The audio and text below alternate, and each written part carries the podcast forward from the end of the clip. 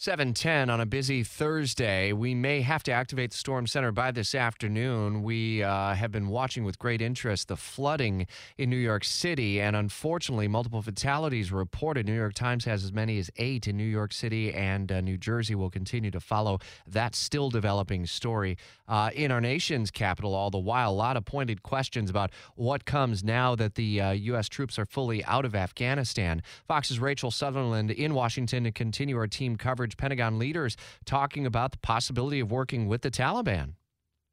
Well, that's right. The, Defense Secretary Lloyd Austin and General Mark Milley, the chairman of the Joint Chiefs of Staff, uh, indicated that there is the possibility we could work with the Taliban when it comes to uh, rooting out ISIS in the country. They didn't go into any kind of detail of how that would work.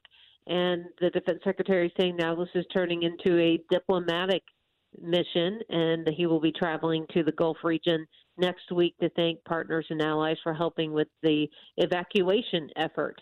And so, just thinking about how all this has transpired, uh, obviously, the best case scenario for the Biden administration would have been to have left the the uh, Afghanistan and left it in the hands of a uh, democratic government uh, led by President Ghani. He fled the country, and if you remember the whole timeline, the original date that uh, President Biden said was, September 11th. And I noticed over the summer, a lot of people did that the, the troop drawdown was just going at lightning speed. Uh, Bagram Airfield was shut down in early July, and so it raised a lot of questions about uh, what did the president know about the advances of the Taliban? Uh, the administration said they didn't see this coming, but uh, they certainly were getting out of there really quick. Milley says the Taliban is a ruthless group, so it really has to be uh, keeping enemies close, but at the same time, uh, needing to keep them at arm's length because they certainly could turn. They could, and that's the thing: the unpredictability of the Taliban uh, throughout the years. Certainly, they've been trying to protect an image of, of being uh, revamped and, and ruling differently this time around, but they have been extremely brutal.